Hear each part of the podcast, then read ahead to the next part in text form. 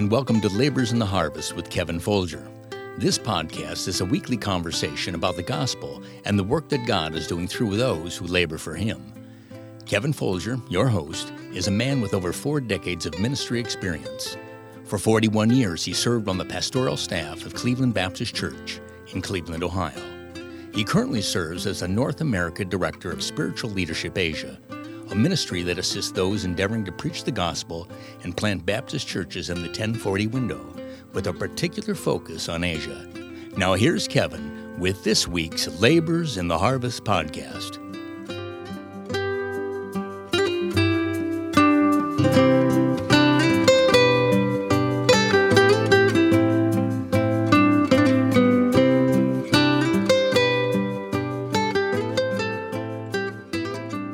Kevin Folger. I want to welcome you back to Labors in the Harvest podcast. We're so thrilled that you joined us today. Today, we uh, pick up part two of our conversation uh, with Dr. Raymond Barber. Dr. Barber, uh, for many years, pastor of the Worth Baptist Church in Fort Worth, uh, Texas, still is the pastor emeritus there, active in the ministry in his 80s, actually working on age 90 still travels and preaches. And I'm just thrilled to be able to sit down and have a conversation with him about his labor for the Lord in the harvest and the journey that God has taken to him in ministry. So sit back and relax and listen to part two of our conversation with Dr. Raymond Barber. Well, it's a great joy to have Dr. Raymond Barber joining me again today for the next uh, segment of our uh, ministry uh, podcast called Labors in the Harvest. Dr. Barber, thank you so much for being with us again today. It's a joy again to be here. Well, it's much appreciated for sure. So we were talking last week. I think we talked a little bit, and then we ended our conversation in regards to what was going on in the in the world as you were a young man growing up, specifically as the Second World War was coming to an end. And you talked about uh, some of your journeys in ministry of uh, going to uh, the seminary there in Fort Worth under Dr. Uh, J. Frank Norris. And uh, I'm sure you got you have some tremendous recollections of some some things, uh, specifically Dr. Norris and of course, uh, through the years, um, you know, Dr. Norris continues to have an influence and impact on this world. So, what were some of your what, what were some of the ways that he impacted you as a as a preacher going to the seminary that he established? Well, he he emphasized uh, the Word of God. He said, "Interpret Scripture by Scripture. Our words don't mean anything. God's word means everything." So we implanted in, in our hearts and minds the importance of studying the scripture, memorizing the scripture, and and uh, watching him and his relationship with my dad was a marvelous thing. Uh, I remember just in about 1943, I was about 11 years old. My dad had him for a Bible conference. And at the time, my dad just had an old car because you couldn't buy a new car in those days. The steel was going to the war. So he and my dad were talking in my dad's office, and the door was wide open, and I was out there, you know, kid like. But I heard him say to my dad, they were great friends. Bob, what are you doing drive that old shack of a car? and so Daddy said, Well, Dr. Norris, we can't buy a car for love nor money in this town. So there hasn't been a car on a new car on a on a, a floor room showroom in probably almost a year. And Dr. Norris said to, him, and I heard all of this with my own ears. Dr. Norris said to him, "Hand me your telephone." So back in those days, it was a dial-up deal and get the operator. And he said, "Get the," and he called a man's name, the vice president of the Chrysler Corporation, on the phone for me. So the man came to the phone and Norris called him by his first name and they exchanged greetings. And then he said, I've got a friend down in Virginia needs a car. Evidently, the man said, Well, what kind of car does he need or want?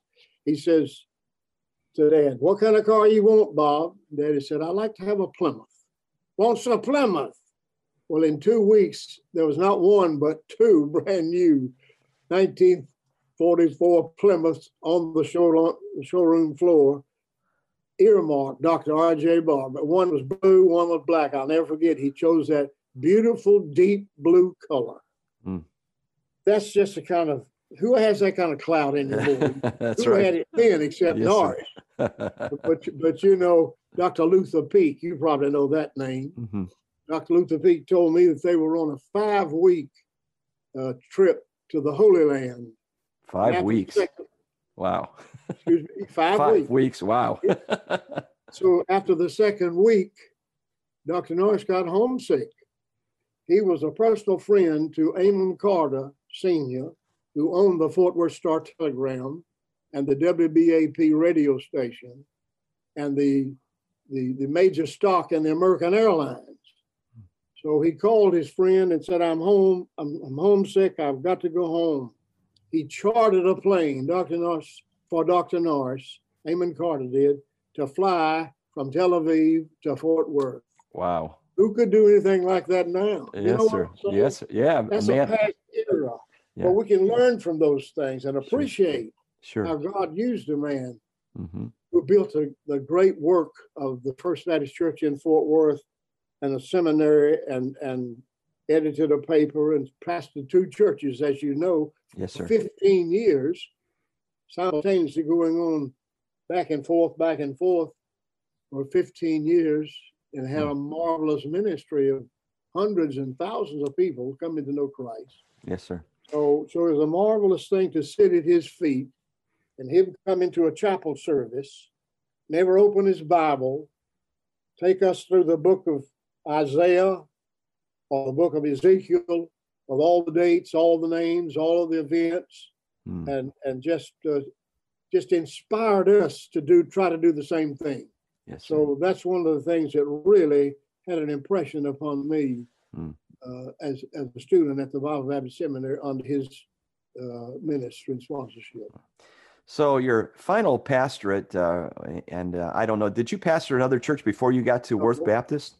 No, it's the only church I pastored. Okay. Now, I was associate with my dad. Okay, right. Associate with, in Jacksonville and associate with my brother.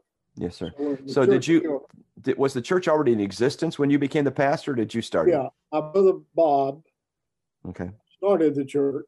Okay. Pastored it for seven years. All right. And my dad died in 61, the last part of 61.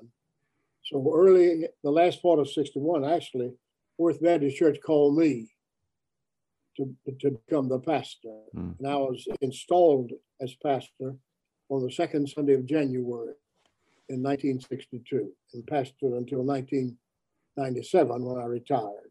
Wow. So 35 years, but the church, we just celebrated last Sunday, 67 years. Four pastors is all. Wow. 67 years. I said to one man something about uh, uh, four pastors and that. Well, he said a lot of churches would have had 25 pastors in that time. Yeah.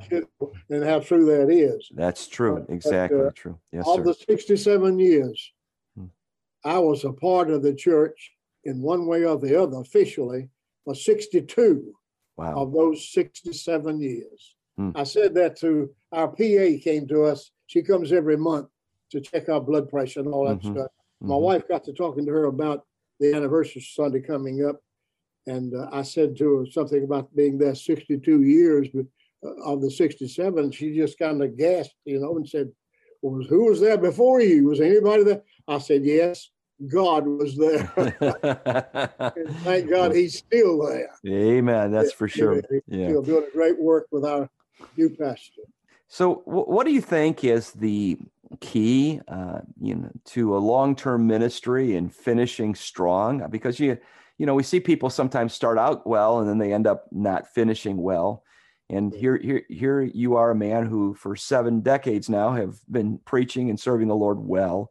So I think you can speak to that with some authority. So, what, what do you think, in your mind, is the key to longevity and, you know, having a right spirit and finishing well?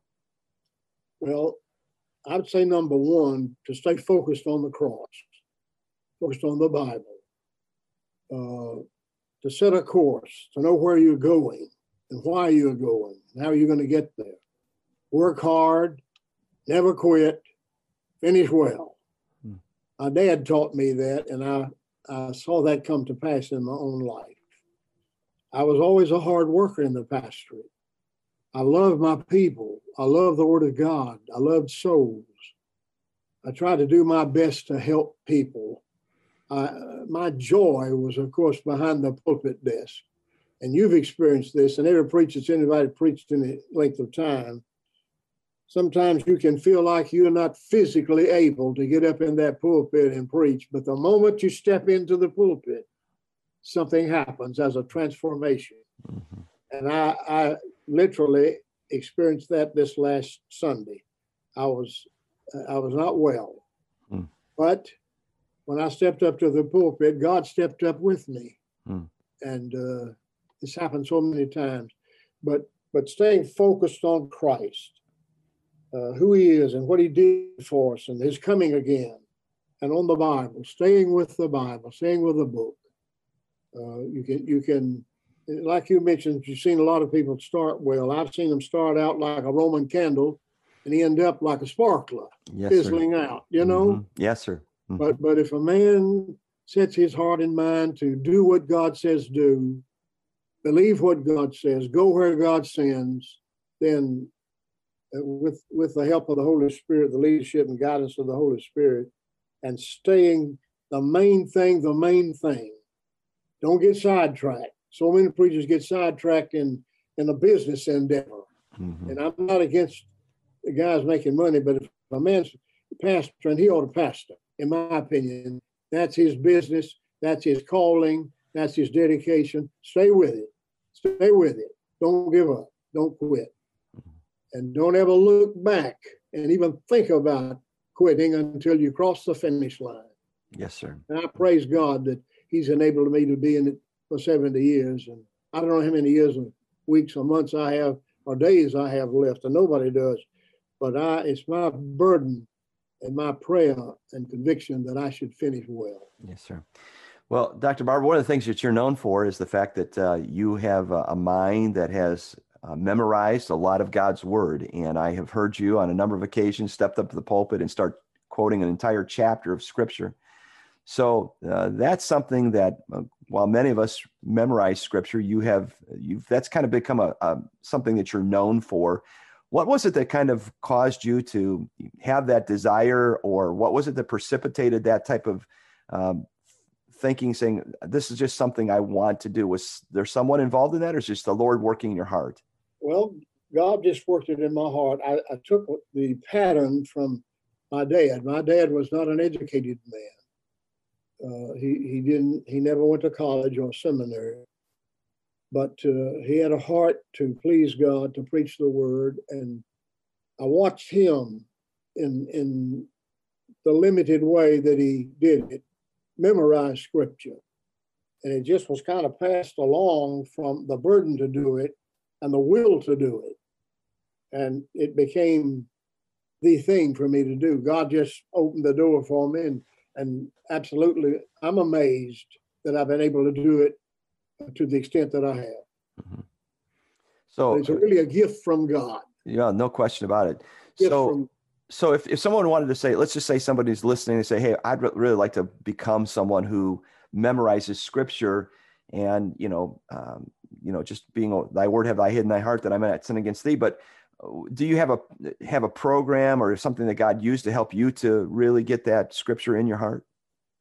Well, I don't have what you would call a scientific or systematic deal. But, but if I was telling somebody, a young preacher, uh, to get started, uh, here's what I would tell him to do. He wants to memorize the chapter. We'll say that chapter has 12 verses. Mm-hmm. I would read that chapter 12 times. I would go back and take verse one and stay with it till I mastered it in memorizing it. I would move from verse one to verse two and stay with verse two until I mastered it memorized it. Then I'd go back and review. Then I'd go to verse three and do the same thing. And the key is review. Yes, sir.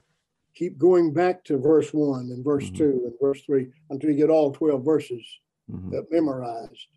And, and with a prayer that God would give you the wherewith to do it, the desire, the burden to do it, if a man sets his mind to do it, I think he can do it.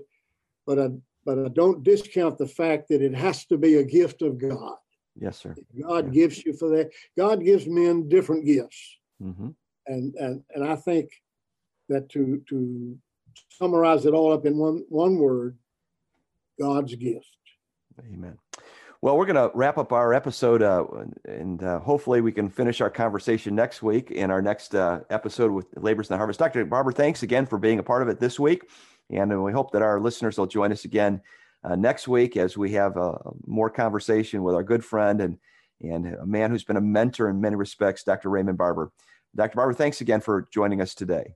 You're welcome. I'm glad I could be a part today, and I look forward to next week. Well, I don't know about you, but I am so thrilled to listen to Dr. Barber talk about his life and the walk that God has given to him, the ministry that God has allowed him to have a part of and uh, be involved with, and then, of course, hear his heart for memorizing God's Word.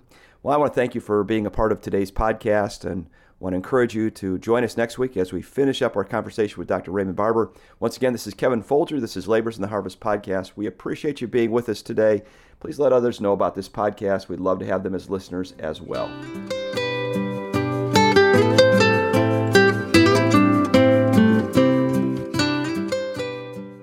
Thanks for listening. We hope that you've been encouraged by today's podcast. If you've been helped, please subscribe and share this podcast with your friends. Please feel free to leave us a comment and or a rating. If you'd like more information about Kevin Folger, please visit his website, kevinfolger.com. We invite you to join us next time with more conversations with Kevin and his guests as they tell their story of being laborers in the harvest.